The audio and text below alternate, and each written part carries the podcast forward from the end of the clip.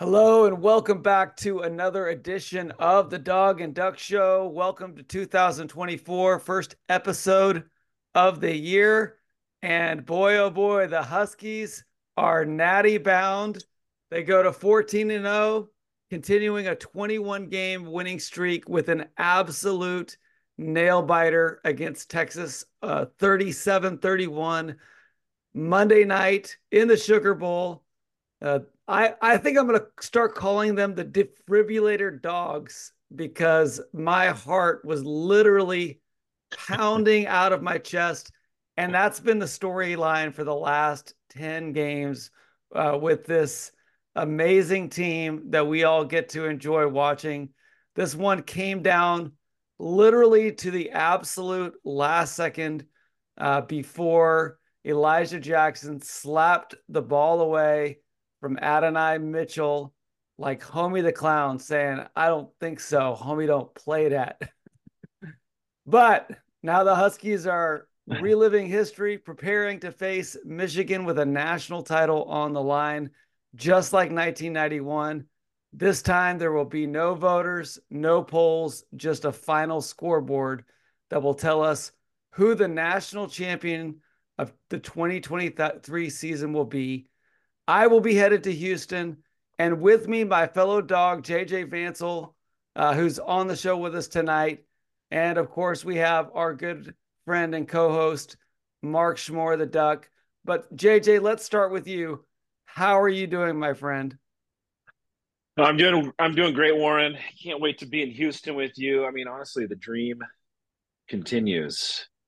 Uh, in many ways, defying logic, how many times are the the Huskies going to be underdogs and they show up, um, they pass every test, they make the plays, they've got it in their veins, and the, yeah, it's just been it's been one of the most uh, incredible sports experiences of of of my my life.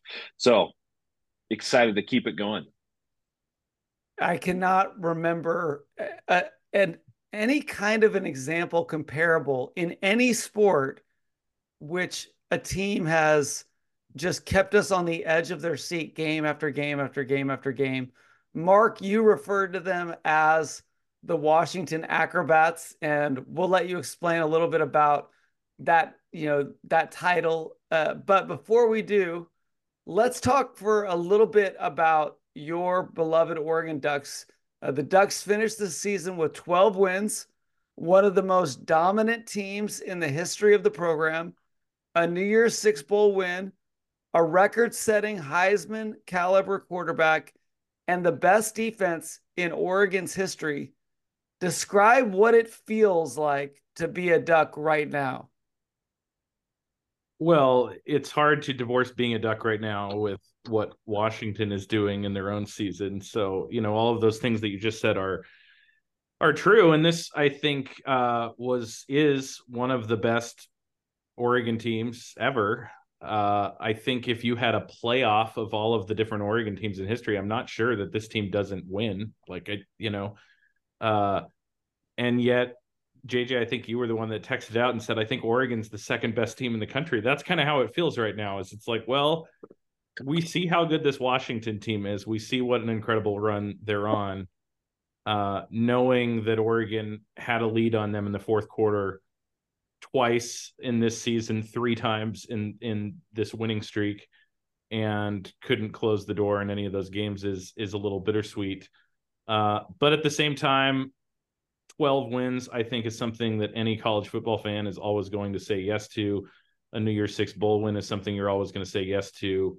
Um, all of the records, individual records that were set, and everything like that. Uh, I, there's much to be excited about. I think the trajectory of the program is in a great direction, uh, but it's all overshadowed by the neighbors from the north and and the special special season that uh, Washington is happening, and so it's just kind of a uh, some interesting timing with that. It, it's bizarre. I mean, it's truly unbelievable. And and this has been the thing that I've said almost every single week that we've recorded this podcast. There's never been a better time to be the host of a podcast called The Dawg and Duck Show because I think you guys are both right. I mean, you you Georgia could make an argument that maybe they're the Oh, second sure. best team Yeah. in the country. Uh, certainly, Michigan is going to be making their argument, but uh, Oregon has, uh, you know, they have everything going for them this season, except for the fact that they've lost two times to the Washington Huskies. Yeah, and I and I don't. I mean, I'm, I wouldn't fight anybody that said they're the fifth best team, not the second. But the point is, is that they're this is a especially I think even year at the top. There isn't one or two teams that is just throttling everybody. That was that was proven out with the two amazing semifinals we had. Something that normally doesn't take place on New Year's Day. I think there were there were three or four other teams that didn't make the college football playoff that reasonably could look at themselves and think they were a top four team like Oregon, like Georgia, like Florida State. It was just that kind of that kind of year, and so to be in that group of seven or eight uh, is is was fun. It was it was thrilling at times. Uh, it made me wish that there was a 12 team playoff this year because I think this was one of the few years where that really would have been competitive top to bottom. Uh, but at the same time, you know they they lost to a really good team twice and and that team is now playing for the national title so there's some satisfaction in knowing that oregon put up a good fight in those games and and made washington sweat and all of that but also uh, you can't not think about missed opportunities and you know a fourth down conversion that doesn't go our way in the first game and a a Michael Penix fumble that then became an incomplete pass by the tiniest margin in, mm-hmm. in the second game. Like you just you think about all those plays, how can you not? Uh, that's that's the beauty of college football is that these games will stick in your mind forever. And uh, and so that's that's the kind of year it is. Looking back on this year, all of the great memories from this season will all be filtered through the fact that they lost to Washington twice. Absolutely. JJ, I was just thinking about this uh this memory that you and I we went to the Rose Bowl in 2019 and uh, mm-hmm. we watched the Huskies unfortunately lose to Ohio State, but while we were driving around the, you know, the Pasadena, Los Angeles area, I remember you saying, "Hey, I've got this buddy and he's an incredible writer and he's starting this this blog about sports called Mark's Moments, and he's like, you gotta you gotta check it out. And you know, uh, I think it was probably I read a few articles. I remember reading a sam uh, an article about Nadal and Federer and a few other things that you had written, and then we end up on staff at the same nonprofit organization together, Mark. And now we've been hosting this this podcast for over three years. But uh, you know, JJ, as you think back to that moment and where we were coming off of that Rose Bowl loss, and then what we've kind of seen happen to the program since then, with you know, kind of things petering out with Chris Petersen, the the lake, you know, monstrosity, and now this you know DeBoer ascension you know, what's just give me your take about what this journey has been like since that Rose Bowl loss in 2019. Well, that's that's a phenomenal question. I mean, I, I it's it's really difficult to fully articulate because it just boggles the mind that we're at where we're at. Um, obviously you have three straight New Year's Six bowl games that the Huskies had played. 2016, they play in the in the national championship. They lose to to uh, Alabama. Nobody. Oh, oh, hold on, hold on, hold on. National semifinals, JJ. Sorry, sorry, play. sorry. You're right. I'm just. I got national championship on the brain. Yeah, you know, you could forgive me for that. Uh, they they lose in the semifinal, which I believe was the Peach Bowl to Alabama. Nobody thought they had a chance. We were just happy to be there. Yeah. Then uh, 2017 season, you know, ends with a disappointing Fiesta Bowl loss to Penn State. Kind of a disappointing, you know, sequel to this well, what we thought was going to be a, a, really potential chance to win a national championship that year. And then uh, we felt similarly in, in 2018. And, and, and these are all good seasons. These are the Jake Browning, you know, final three seasons. Yeah. Um, and we just felt like the program, regardless of uh, maybe hitting a you know kind of the, the peak in 2016, we felt like we were going to ramp back up. So we get this five star quarterback transfer out of Georgia, you know, hometown kid, Jacob Eason. This is going to be, this is it, baby. This is it. And uh, eh, what would we finish? Eight and five. Really disappointing yeah. season. Another loss to the Ducks. Um, 2020, we can kind of throw out. Um, mm. And then we, yeah, I mean, then we have the Lake, the Lake year, which also I mean, it's yeah. Two years ago at this at this moment when we're when we're hiring DeBoer, we're just kind of hoping that we're winning. We get back into seven, eight win seasons. Yeah. Who knew? And I actually think Mark was probably the most bullish about DeBoer. Yeah. From the from the get go, I, I, was talking you guys into it. I yeah. Yes, I, you were. I, yeah, I remember that. Yes. Absolutely. Yeah, I remember going. We, we wanted Matt Campbell yep. or Dave Aranda. You know, those were the guys that we desperately wanted, and Twitter was was a buzz with all these different theories and and and you know guesses on who we were going to get, and then we get this guy, Kalen DeBoer, and yeah, no, Mark, you're absolutely right. You were the you were saying, guys, this is a good coach. So. Absolutely, absolutely, and now 25 and two since then, and uh, you know all of that just seems like it's just so far in the rearview mirror. Mark, in your hey, uh, oh, JJ, do you want to say something? No, I just wanted to reflect back on something that was said earlier. I mean, I could just say that my my statement that Oregon, I think, is is the second best team, and and I know that might be you know pouring salt in Oregon fans in you know in the wound. But does anyone think that Oregon doesn't beat Texas last night? I yeah. think Oregon beats Texas. I, I think it would have been a, a close game. I, I don't necessarily think like, oh, it's a shoe in Oregon would have beaten Texas, but I but you can you can make a really strong argument that they make it. I think the fear of Husky fans leading up, you rewind a month ago, leading up to the Pac-12 championship game was like if the if the Ducks beat us, they probably win the national championship. That was the sense that we felt based upon how well the Ducks are playing. So yeah, and I mean, really, every single game this season, except for against the University of Washington, the Ducks looked like they were the superior team in the Pac-12. You know, so it, it wasn't just us. I mean, everybody was saying, "Okay, Washington is the worst no-loss team, and Oregon is the best one-loss team," and that was supported with the fact that coming into Las Vegas, Oregon was a 10 point, you know, favorite despite having already lost to the Huskies earlier in the season. So, you know, I think I think all of that is true. That what you're saying is true that that based on the eye test, based on what we we've seen in every other game except against the Huskies, Oregon looks like they're the superior team. Yeah. Well, and to be clear, Washington in the six games to close the regular season was not the same as the Washington team that played Oregon in or Texas, and nowhere near the Washington team that showed up against Texas, especially offensively with how Penix and that receiving corps was clicking against against Texas. I think you know having a healthy Jalen McMillan certainly is a huge part of that.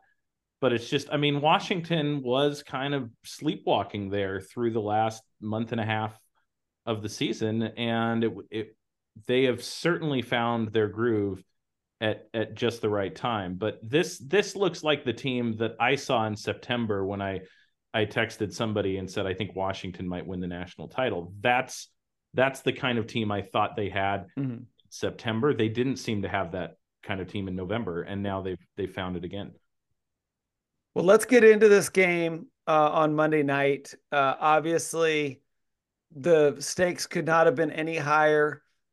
The University of Washington once again is uh, four and a half point underdogs to the Texas Longhorns, despite having a higher ranking, despite having an undefeated record, despite having already beaten uh, this team once in the last 12 months. But that's that's just the way that it's gone, as Booger McFarland said the Huskies play basketball on grass. They don't know how to play big boy football. And uh, the dogs took it to them. So let's start off with just kind of sharing a little bit about where were you? What kind of what was your setting as you were watching this game on Monday night? Yeah, I was watching with uh with my family. Um so my parents hosted uh all their you know all their kids and and cousins and so we we were huddled around the TV. There was probably 15 people watching. About 5 of us were Husky fans, the rest were just along for the ride. Uh yeah, we had a great time. Yeah, I mean, I I've been watching football all day by that point because I started with the Oregon game and then continued through the Alabama Michigan game, and my folks were in town, and I've got a two year old boy that was running reckless, so I I can't say that I was keeping a super close eye on things until my son went to bed. Uh, yeah. but I was certainly uh, locked in for most of the second half until I felt like Washington kind of had the game in hand. And then I think I'm not even sure that I had the sound on. It was just kind of in the background. I'm texting a friend about who we think is going to win the Washington Michigan game. you know, kind of I had like closed the book on the game completely, and then uh, Texas made that furious rally to make it super interesting at the end. Yeah, well, I was watching the game with a couple buddies over at, at a friend's house, and uh, unlike you, Mark, I was not comfortable at all. And uh, that lack of comfort just absolutely was confirmed with the way that the whole thing unfolded at the end. JJ texted me after the game was over. He said, Are you alive? And I think I said, My heart is beating out of my chest. My knees are shaking and my entire body is trembling right now. so, and I was not exaggerating. Like, I could not sit down for the last 40 minutes of that game. I was too amped up. Uh, but let's talk a little bit about some of the highs and the lows of this game uh, because it felt like, once again, this was one of those games where Washington seemed to be on the verge of taking command of the game, breaking the game wide open, only to let Texas come right back in. And it left you wondering is this going to be the game where the luck runs out for these you know washington acrobats the defibrillator Dawgs? So you know as you look back on this game what are some of the the highs and the lows for you uh, against texas i'll start um i mean it, it was the michael penix jr game i mm-hmm. think you could argue that this was the best quarterback performance in Husky history. Yeah. By what I would consider the best Hus- quarter, Husky quarterback in history. And you could probably put this game on the short list of best Pac 12 quarterback performances in in a game. You know, I'm not going to say it's number one or number two. I'm sure Mariota had had, had his fair share, and other uh, other quarterbacks have as well. But he was throwing the ball so ridiculously well, so calm, poised in the pocket. Several times where he just shifted out of the way. His instincts were were were right on cue, and he he played his best game of the year last night. Yeah, best game of his life. It. I mean, I think you know if you just looked at the statistics, there are always going to be those games where some guy, you know, throws for 500 yards and five touchdowns. You know, Bo Nix had a couple of those games where he had five touchdowns by the first half this season. But because of the, you know, the stakes of this game to do what he did. And uh, Matt Leinart said that he thinks that Michael Penix Jr. is the, the best pure passer he's ever seen in college hmm. football. Mm. Finished or he's right now he's at over 4500 yards passing for the second season in a row the last person to do that patrick mahomes so that's a pretty rare company um, just to see that and i think one of the things that stood out to me about this game and i don't know if it's been talked about enough is the fact that michael Penix jr had 31 yards rushing in this game three rushes for 31 yards and the mobility that you saw from Penix in this game was something that we've been kind of wondering was there for the last two years. And it's like he's he's kind of saying, Hey, I'm ready to let this cat out of the bag. Well, and they really needed those runs because uh, they were not getting yardage out of you know Dillon Johnson in the way they were able mm-hmm. to against Oregon a couple weeks ago, and that was one area where you know the people the prognosticators kind of thought that the Texas defensive line would stop the running game and put a lot of pressure on Penix. They didn't put a lot of pressure on Penix, but they did they did slow down Dillon Johnson. But each of those Penix runs, they were well designed, they were timely, and they were just backbreakers. I thought mm-hmm. uh, for that Texas defense. And the other takeaway that I had, and and this is a takeaway that I've had watching multiple Oregon games as well, is that I think what makes this Husky offense so demoralizing to root against is that you can have good enough coverage that would work against yeah. 95% of quarterback and receiving duos mm-hmm. in the country. But Penix puts the ball so precisely exactly where he wants to put it.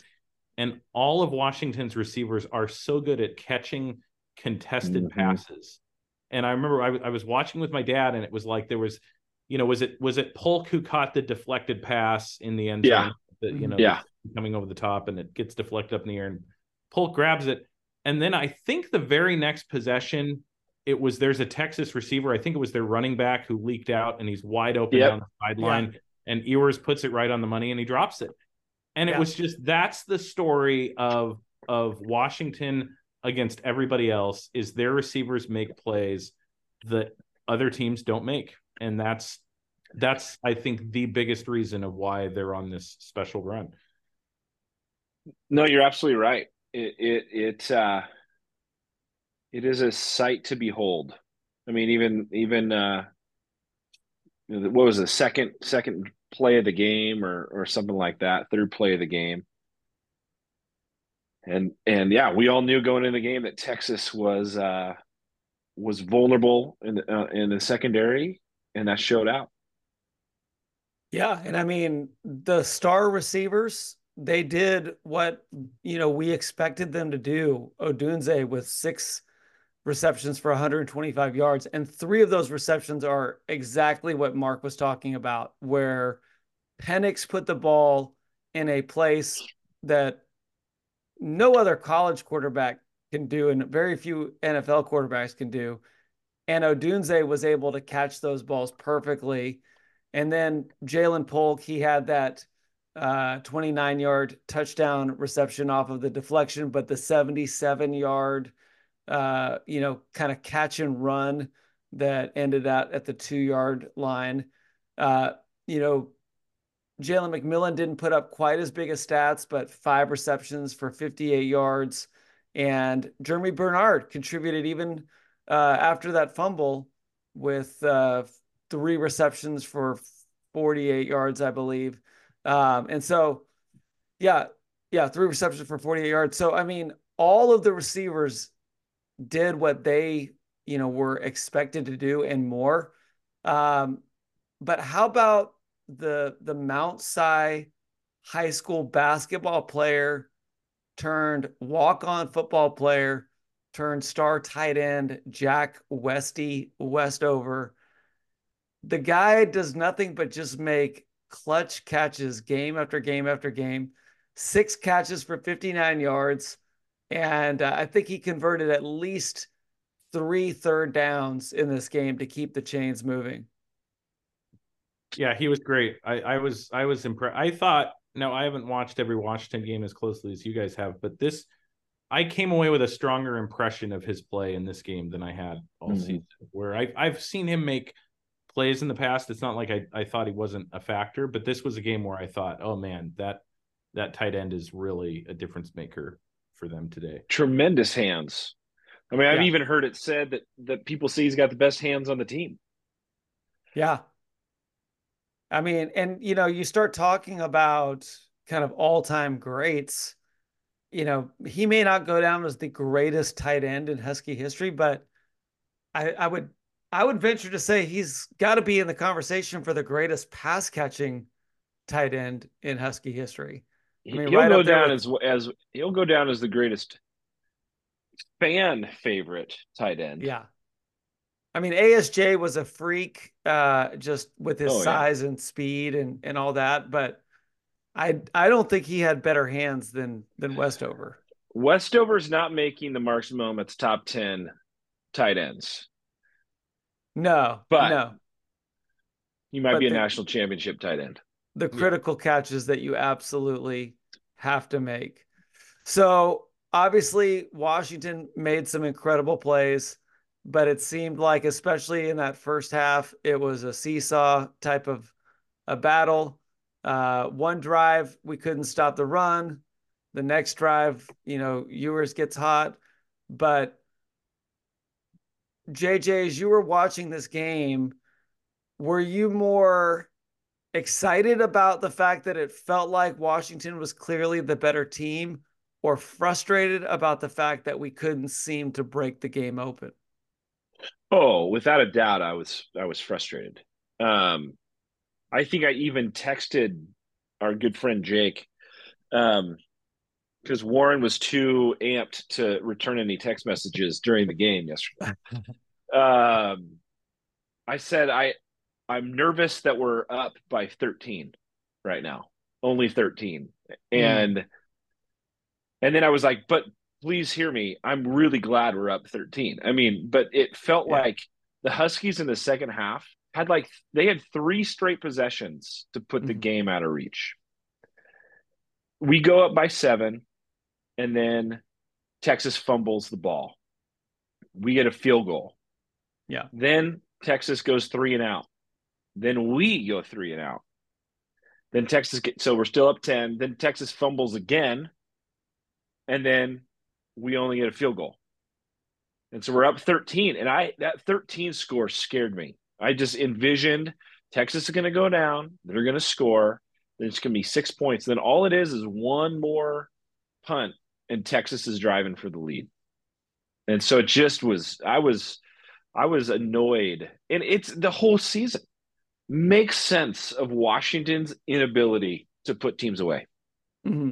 Makes sense of it. it yeah. doesn't, there is, it is maddening. That game should have been 17 to 20 points. Easy. The, With the way that we our offense was running, Texas had no answers for us there was a point where I took a picture of the screen with every intention of sharing it with Glee on this show because it was showing the total yardage by quarter. And it was Texas 137 yeah. yards in the fourth quarter and Washington negative, negative one. I yeah. saw that. I saw yeah. yeah. Yeah. But you know, that second quarter or excuse me, the third quarter. Third was quarter the was the opposite. opposite. It was the exact was opposite. the exact opposite. Yeah, no, no, but it was just that the idea that you you had a chance yeah. The Huskies had a chance to really put the game away. And for some reason, they couldn't get out of their own way again. And and that's why I refer to them as the Washington Acrobats because it feels like they need to do something risky just to kind of make them make themselves feel alive. So it's like what what can we do here? Like what can can we can we get them back in the game somehow? It, well, it was, you know, I mean, was, when you think yeah, about an acrobat, what what does an acrobat do? They do dangerous feats for the you know the thrill of the audience. Exactly. But the acrobats themselves are completely confident in what they're doing. Yeah. You know, well, and, and I think that there's a lot. I mean, it's such a great, uh, you know, it's a, such a great analogy, Mark, that you you came up with over a month and a half ago and it's just continued to be true all the way up to this this point. Well, so let yeah. me let me take that and, and ask you guys a question here, Warren, because you know I'm watching this, and when Dillon Johnson gets hurt and the clock stops, and you realize, okay, Texas is going to get the ball with it's not going to be 15 seconds, it's going to be 45 seconds or something. Yep. You know, I'm watching it going, oh, that's that's interesting, but like this game's still over. Like, you know, this is not, they don't have Patrick Mahomes here. They have Quinn Ewers. This is not going to happen. Then Ewers completes that, what, like that 50 40 yard, 41 yard pass catch. to their third yeah. best receiver. Yeah, yep. great catch by that dude. Uh, and then they complete another pass, and all of a sudden they're at like the 13 yard line. At that point, when you realize, okay, they're inside the 15, they're going to have at least three shots at the end zone here if they if they manage the game right. What were you guys thinking in that moment? Were you thinking like steadfast, like, hey, this is who we are, we're built for this moment, or were you thinking, how are we in this position? I can't believe like I want to know, like real time, what were you guys thinking as as those plays unfolded? Well, I'll just say first that I think, you know, I was describing how my heart was beating out of my chest and my body was, you know, reacting with a shock of adrenaline. So obviously I was physically reacting to the the situation in the game. But I think uh, you know, on first on first down, I thought, okay, I think we can do this. We just got to get a stop. We got to do something special. We get, you know, we we break up the pass, and then uh, on second down, uh, we we you know they pass it for some reason for like zero yards to the running back. He runs out of bounds. It's kind of a such a stupid play. Third yeah. down, that's when Mish Powell has the the cornerback, uh, you know, blitz, and it looks like the game is over. Yeah. And I'm thinking we dodged a bullet. You know, we we're gonna get out of this thing alive. But when they put a second back onto the clock, I thought to myself, this is going to be the this is going to be the greatest gut punch in the history of college. I mean, this is going to be yeah. like Russell Wilson throwing an interception at the end of the Super Bowl where we are never going to forget this for the rest of our lives. They're going to score a touchdown. And, you know, Mark, uh, this seems like the right time for me to, to bring this up, but all season long, the Washington Huskies uh, have known that our greatest weakness in the defensive backfield is Elijah Jackson. It started with game one. And, you know, he had two pass interference calls and a couple of blown coverages. And all throughout the season, it's it's just felt like if there's a guy that's going to get exposed by the opposing team, yeah. it's Elijah Jackson. Somehow Texas seemed to forget that he was out on the field until the fourth quarter. But on that touchdown drive, they threw a 40 yard pass to Xavier Worthy with Elijah Jackson on coverage. And then on the very next play, they threw a touchdown pass that that sky hook to Adonai Mitchell with right. Elijah Jackson in coverage. So with that one second left on the clock, everybody in the entire stadium knew what was going to happen. They yeah. were going to go back to Adonai Mitchell yeah. and they were going to go after Elijah Jackson. So, in that moment, for him to go up in the air and literally, like, he looked like Michael Jordan just climbing steps into the sky to go after that ball and knock it, swat it out of the air and end that game. I mean, you just talk about how a heart can go from total despair and destruction to jubilant joy in a matter of a quarter of a second. And that's what I was experiencing in that moment. It was, uh, there's not, there has not been a more stressful and joyful second in my entire life than that one right there. well, I mean, it was pretty poetic to have the guy that I mean, I I live in the Seattle area, so I hear things on talk radio and what like this is the guy that like no Washington fans have had any confidence in all season. Like he's he's absolutely like the seemingly the one player that Washington fans would just assume like trade for somebody on another team. And and it had to be a concern knowing that like Texas has this receiver who is playing in his fifth playoff game and has scored a touchdown in all of those games. Like this is totally a guy that's been been there before, has made huge plays on the biggest stage. Like he's the only Texas player that you could say that about. And it did really feel like, oh man, maybe this is how they get done in is by by the one guy that that can make these plays. I thought Ewers' throw was way too high for where how the receiver had the positioning. Like you, yeah. can't, you can't throw the ball over his head when he's in front of the defender. at the same time, I feel like a Washington receiver would have caught that. Like that's just kind of like, you know, uh, that just kind of seems like the play that they would have come down with. Absolutely. Well, hundred percent. And even during the during the week, I was listening to a podcast talking about Ewers, and they were saying he does throw with a lot of loft on it. Hmm. If he had lasered that in, you know, to the corner, Yeah. it would have been a catch. You know, Yeah. there was no way that Jackson would have been able to get to get to the ball. Going back to how I felt, I mean, I was convinced. I, I was trying to make sense of how I was going to react. Mhm. like, what am I going to do when when Texas scores? Yeah. I'm sitting next to my brother-in-law, and he's just saying interception, interception, interception. Um, when we almost sacked him, when when Powell almost sacked him, and he threw out of bounds. Do you guys remember? It had to have been 2000. It was the Colt McCoy year. There was Bo Pelini was the coach of Nebraska, and this is like the best season Nebraska's had. Uh, at least the, the the last great season. It was a Big 12 championship game, and Colt McCoy threw a ball out of bounds, and it bounced, and they put one second back, and then Texas kicked a field goal to win it. I think I'm thinking of that game.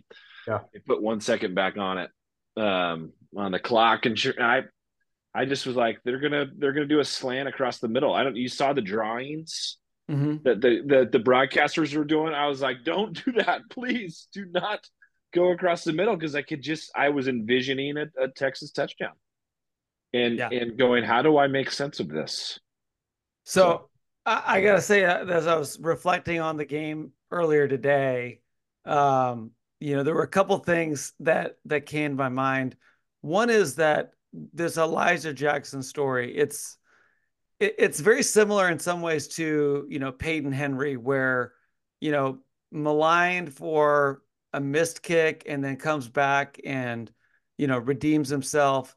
Same kind of a, a deal with Jackson, but you know, going back to 2021, Jimmy Lake was asked, okay, who is the next great defensive back in, you know, this DB room? Trent McDuffie and Kyler Gordon were on their way out. And Jimmy Lake said, Elijah Jackson. That's that's my guy. And you know, uh, there's there was a lot of hope, I think, at that time that he was going to be that guy, and he just simply hasn't. He has not been the dominant defensive back that Husky fans have, you know, were used to under the the Jimmy Lake reign. But Jimmy saw something in him, and Jimmy, you know, definitely for all of his faults, uh, he had an eye for defensive backs. And so this is actually what came to my mind when I was thinking about this last night is the remember the final moments of the original Karate Kid. All right, Johnny has swept Daniel's leg. He has just been brutalized uh, throughout this entire tournament, and all that's left is for him to get one more point. He goes into that crane kick motion, and Johnny comes right at him because that's what Johnny does. And Daniel takes him out. And the final scene, the final shot is that look of Pat Morita, Mr. Miyagi, just kind of giving a little smile and a nod to Daniel-san, and then the, the the movie is over. And I just had this this picture in my mind of somewhere Jimmy Lake having that same expression on his face, looking at Elijah Jackson and just going, "Good job, good job." And so I gotta give I gotta give like a little bit of credit for seeing something in in EJ that a lot of us didn't see.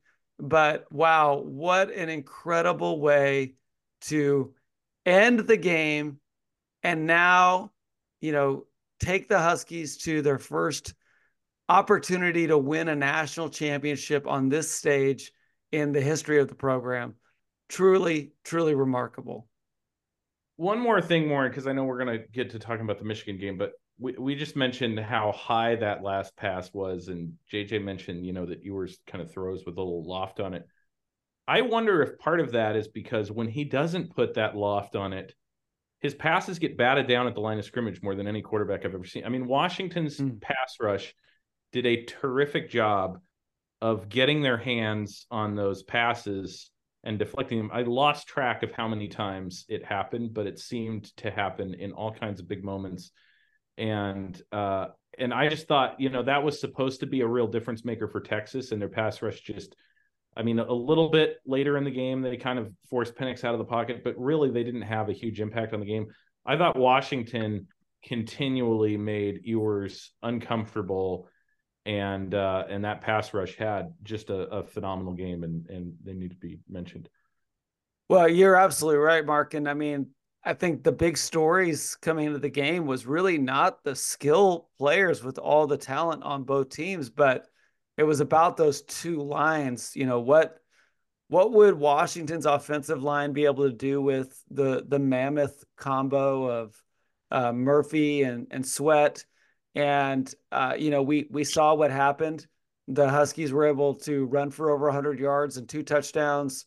They were able to get 430 yards passing with no sacks. Um, Troy Fautanu had 42 pass uh, snaps and zero pressures on on him.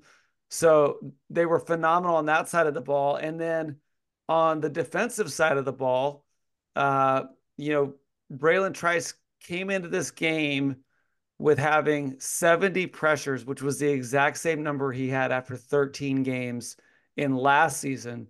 Uh, and and last night he had eight pressures and two sacks and a forced fumble and he looked like the best defensive player on either team, better than Murphy or Sweat. He looked like the best defensive player out there last night.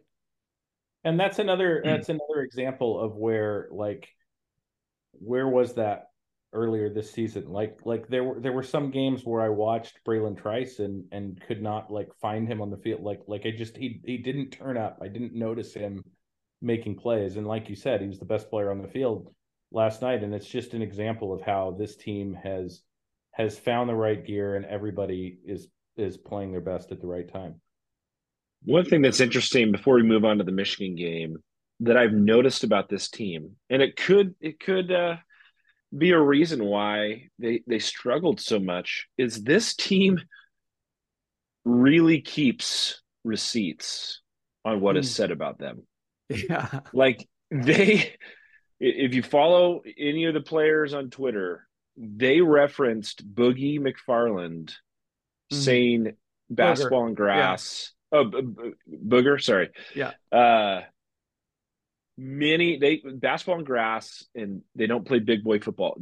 Probably ten players referenced this. Yeah. Referenced that they were underdogs. They referenced that they were, you know, overlooked. Nobody gave them respect. And I just think they have lived into that mentality. And their best games were the games that everybody doubted them, where they were picked against, minus the Oregon State game. Um, so there's just something to say about they feed off that that uh, that doubt. So true, and you could tell that you know they were they were pretty controlled i think in um, their comments leading up to the game but they were also extremely confident in what they believed that they were going to be able to do and after the game was over um, oh, what's her name the uh, the the sideline uh, sideline McGrath. announcer what's that like melissa mcgrath, McGrath. yeah mcgrath Molly uh, Molly oh, McGrath, yeah, you know, she asks, she asked Penix, she says, "This was your best game. Is this the best game you've ever played?" And he said, "I got one more game." You know, and and then you know, Bralen Trice after the game was like, "Hey, we still have more business to take care of.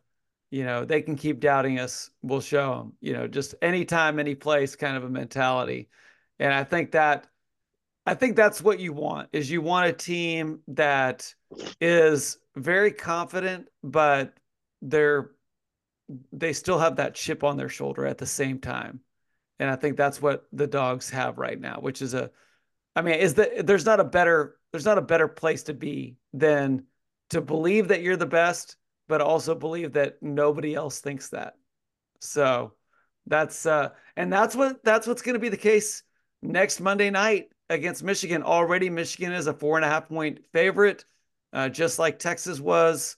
Um, so, you know, what are your thoughts, both of you guys, going into this game? You, you know, we all watched uh, that Alabama Michigan game. Two teams with, you know, great defenses struggled on offense uh, for long stretches during the game, but uh, what do what do you think about the matchup between Michigan and Washington next Monday?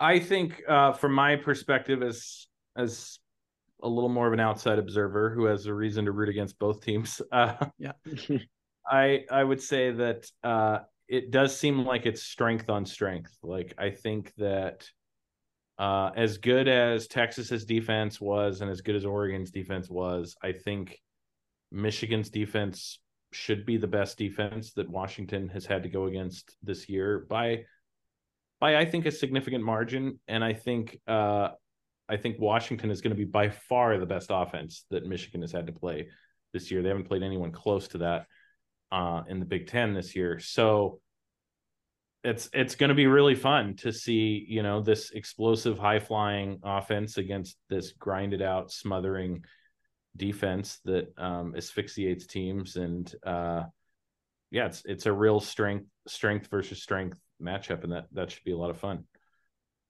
What do you think jj no you're absolutely right mark. I i was so impressed by michigan's defense. Some of their schemes on their on their uh and stunts on, on, the line, getting those sacks early in the game. Um, man, I mean, I, I J, Milroe's not a great quarterback. I mean, what did he throw? Um, hundred yards, maybe. Um, he's obviously an incredibly gifted athlete. Um, that's that's where all of all of their success was was was on the ground for him. But Michigan was was to be credited with keeping him really uncomfortable.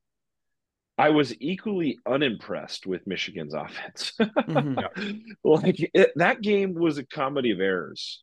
Yeah, mm-hmm. for a majority of the game. Um, it just they could not get out of their own way. Um, whether it was poor penalties, whether it was just dropped passes, whether it was, you know, whatever it might have been, they they just could not get going. I mean, it the last two minutes really saved that game from kind of being a snoozer. Um, and it turned it to be a, a, wonderful finish and an exciting game and one of the most watched games in college football history. Um, but anyway, no, I I I think to Mark's point, Michigan is the best defense we faced yeah. by far. Um, and they're going to be really tough. Um, I think Washington can score on them the the health of Dillon Johnson will be key. Mm-hmm. If they if we're one dimensional and they can they can just you know they can just prepare for the pass, that'll that'll hurt us. Um, so yeah, we'll see how how it plays out. Can our yeah. receivers do what they do, and can Penix do what he does against a defense like that? I, I like what you said there. That word one dimensional because I think when you look at what uh, Michigan did to Alabama in that game was they made them obviously one dimensional. There was literally no respect for Milroe's passing at all for the entire game. They got pressure on him anytime he dropped back. And as a result, uh, Alabama gave up on the passing game and it was it was either going to be a handoff to a running back or it was going to be Milroe trying to uh, do some sort of designed quarterback run. And you know when the way that game ended with Milroe just running right into you know the the center of the the line and getting stuffed uh, to to lose the game. You know, w- when I watched that, I looked at the guys around me. I said, "That was the best play that they had." Like, like as awful of a play as that was, that was the best play that they had because they they didn't have any good plays that they could run because Milroe is not the kind of passer that can challenge or stretch a defense. So, you know, I get it. Uh, Ohio State is a talented team. They had a five star quarterback, they had two of the best wide receivers in the country. But Kyle McCord is nothing compared to Michael Penix Jr. So I don't think that this Michigan team has seen a quarterback who can do what Michael Penix can do. And uh, you know, I think I think it is going to come down to the the two things that you guys have really mentioned. Number one, can Washington give Penix the protection he needs, like he had against Texas, like he had against Oregon? If he's got that protection, uh, they've got no chance of stopping Washington on on defense. And then, you know, Blake Corum, you know, the, the guy is just a solid, tough running back. Um, and we struggle with solid, tough running backs. Yeah. So if they basic, I mean, in most cases, making a team one dimensional uh, is to the favor of the defense. But if Michigan gets into a mindset where they just say, hey, we're just going to run the ball and we're just going to out tough you and they're able to do that like they like you know teams have done over the last couple years with the huskies that could be a problem but um you know if Tuli is able to to to pull together a great game and uh, Eddie and and Bruener and those guys can keep those three and four yard runs from being eight and twelve yard runs I, I, really like our chances on defense as well.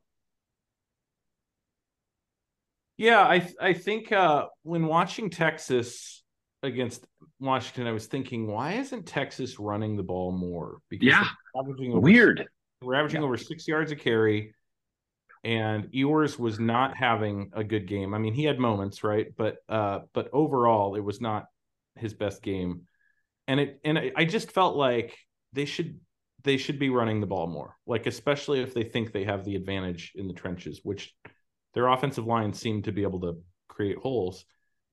And I do think Michigan is, I mean, when in Penn State against Penn State, they ran the ball like 34 plays in a row in the second half. Like they just uh they're they're going to be very content to turn it into a grind it out uh game and that it's going to be very interesting uh I felt like Oregon was going to be able to do that against Washington in the Pac 12 title game because they'd done that the previous two meetings. And Washington had, you know, the answers to the test in essence. Like they came in with a really solid game plan to shut that down. So it's going to be really interesting to see if if schematically they can do something to to disrupt that early on and and force Michigan to to go to the air a little more. I think JJ McCarthy is a good quarterback. I mean, mm-hmm. he's what he's like 25 and 1 as a starter. I mean, you know, he led a game tying drive against Alabama in a game where the offense had really been struggling to score. Like that showed some some grit and some perseverance. So it's not that I don't think McCarthy can play well enough to win the game, but uh but it does feel like those first few drives if Michigan just rolls down the field running the ball, that would concern me as a Husky fan. Whereas if they can yeah. stop the run on those first couple plays like they did in that Oregon game, then it becomes a whole different can of worms for Michigan. Does does part of you feel like the Washington offense, maybe the the the Ducks uh, had a similar vibe back in the Chip Kelly era, where they kind of tempt the other team to try to be flashy as well it's like playing a basketball game and you're going up against a mm. team that can just light it up from the three point line. All of a sudden, you feel like you got to start shooting threes, even though you're built to, to you know, with a couple big men down low. Yeah. Um, like Washington is so electric on the outside and so electric with their wide receivers that the play is like a almost like a psychological luring to like we've got to match them with that same energy and that same like you know huck it downfield. And it rather than just four three or four yards at a time right? Mm-hmm. yeah. That they might feel like we gotta we gotta hit with the same intensity through the air. I don't know. Just a thought Yeah, I think that's a good analogy, and and um, you know, I think the Huskies have to be careful of doing that to themselves as well. You know, I mean, uh, and we've seen this at times throughout the season where, you know, if they can't get those 40 and 50 yard balls, they don't know how to, you know, move move down the field. And so I this is never going to be a, a football team where we're content getting three or four yards per play. Uh, but we've got to be able to get those seven and 10 yard completions and runs in order to keep the chains moving because I think the ultimate success for us is if we can be explosive like we were against Texas, but at the same time, we can control the clock like we did, particularly in that third quarter, where, you know, I think we had the ball like 13 minutes of the third quarter. That's that to me was that was one of the most unheralded parts of the game against Oregon in the Pac 12 championship was how well we controlled the time of possession. And I think, you know, looking at this Michigan game, that's going to be what they're going to want to to really do is limit the number of times Washington gets the ball by you know long drawn out plotting drives and then force Washington to try to chuck it deep three times and then get a three and out. So we've got to we've got to be prepared to to to stay explosive, but to to get those those chain moving completions to keep the time of possession on our side. I've got a kind of a a statistical profile here that I've been thinking about in terms of like who do these teams resemble? You know, Michigan is statistically the best defense in the country. And if you look through past national champions, there are a lot of times where the best defense in the country ends up winning the title. Um, you know, Georgia's done it, Alabama's done it, Clemson's done it, LSU has done it, Florida State, Miami, you know, like you just go through and a lot of a lot of the times the national champion is either the best or the second best defense in the country. Uh, Washington doesn't have that kind of profile. They're something like 53rd in the nation in scoring defense. And so I was trying to find a comp, and there's there's two teams that won a national title without being in the top 30 in the nation in scoring defense. And it was 2019 LSU. What sticks out about that team? Incredible quarterback, incredible receiving corps. Mm-hmm. And then it was 2010 Auburn, what sticks out about that team? Incredible Heisman. Cam Newton. You know, and so mm. Washington's defense on paper seems a little more suspect than you would like going into a national title game. Yeah.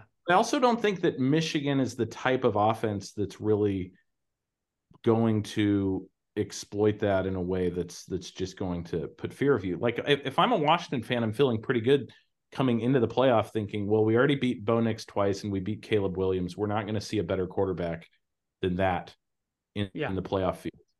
And so, you know, if if Washington were playing a team that had a similar level of explosive ability on offense, I would be concerned about how their defense could hold up. But I think I think Michigan is a decent matchup for them if if they can hang up front. Yeah, I agree. I mean, I think maybe the best, you know, comparison would be Oregon State. You know, I mean, DJ uh, Uiagalelei is a, a, a very good quarterback, but you know, not an elite passer. And Damien Martinez is a bruising uh, running back who, you know, certainly tested the University of Washington all night long. That that to me seems like the closest comparison to what Michigan is going to be like uh, next week. And again, I think if I'm Harbaugh in Michigan, I'm saying, hey, let's pound the rock until they force us to do something differently. But to JJ's point, a lot of times teams decide, hey, let's get let's get cute, let's try to, you know, be balanced or whatever that might be. And um, you know, it, it ends, ends up backfiring on them. So we'll we'll see. But hey, as we wrap this up, um, as I mentioned at the top of the episode, JJ and I are headed to Houston.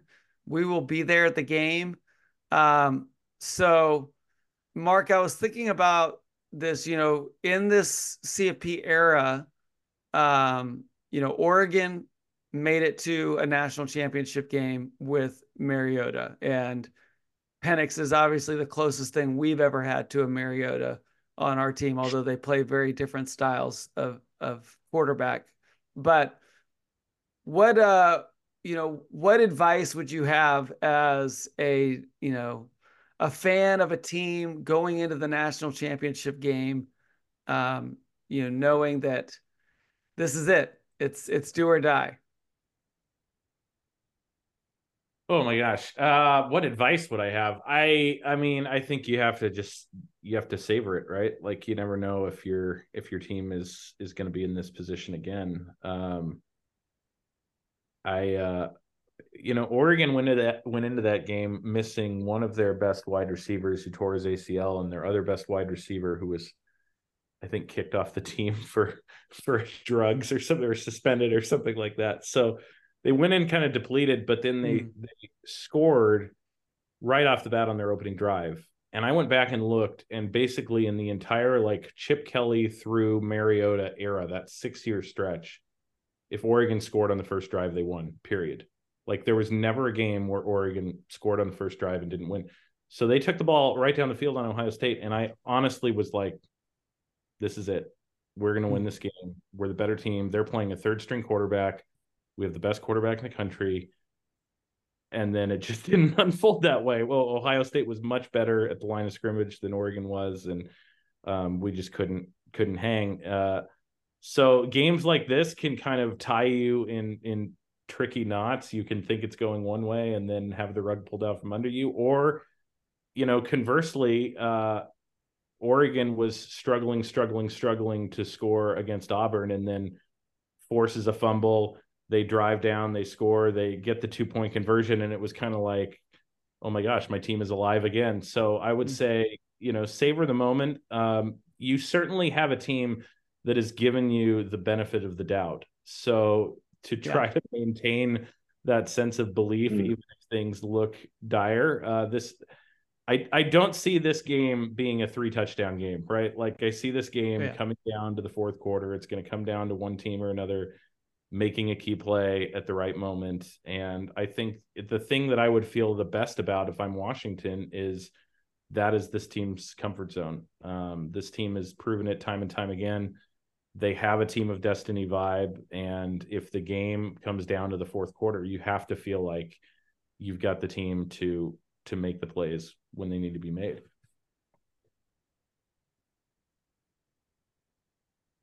jj what's it going to take for you to walk out of the stadium on monday night feeling like a million bucks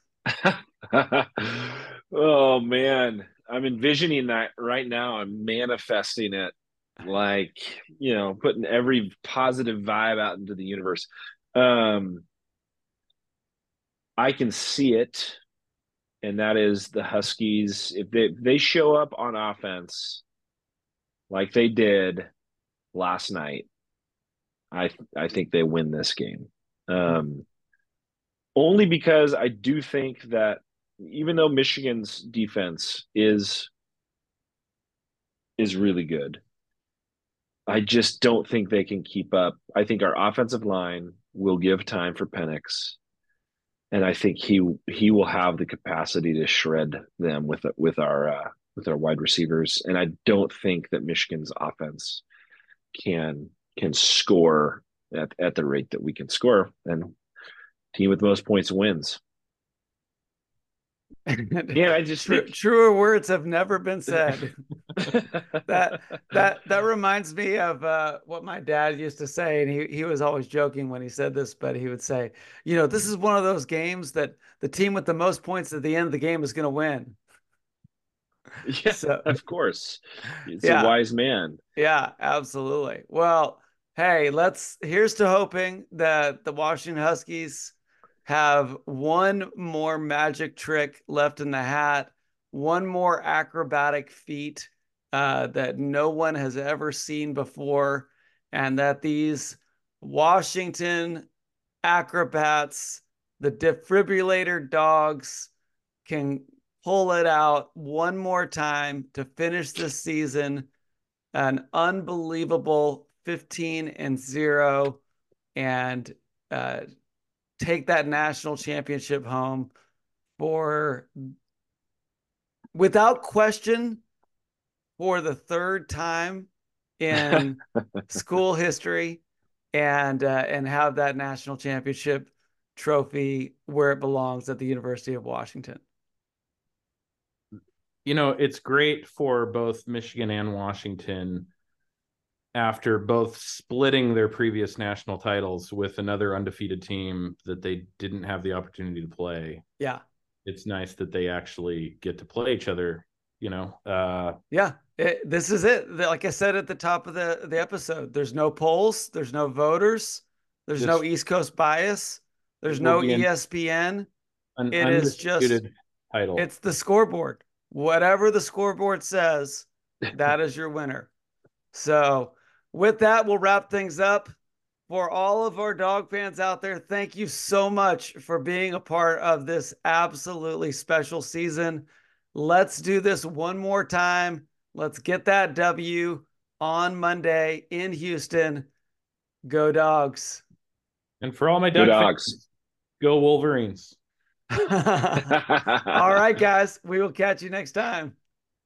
Husky Nation, it's the end of the third quarter. Are you looking for the perfect tequila for your next get together?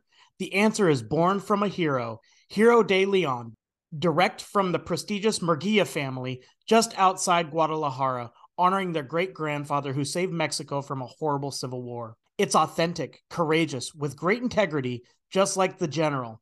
Enjoy the smoothest Blanco tequila you've ever tasted, or the rich flavor of our Reposado, aged for seven months in American bourbon barrels. Or the ultimate tequila, our Añejo, which is aged for 18 months in the same bourbon oak barrels. Go to your favorite liquor retailer or restaurant and ask for Hero de Leon because it's always the end of the third quarter. Imported by Zombie Beverages, Mercer Island, Washington.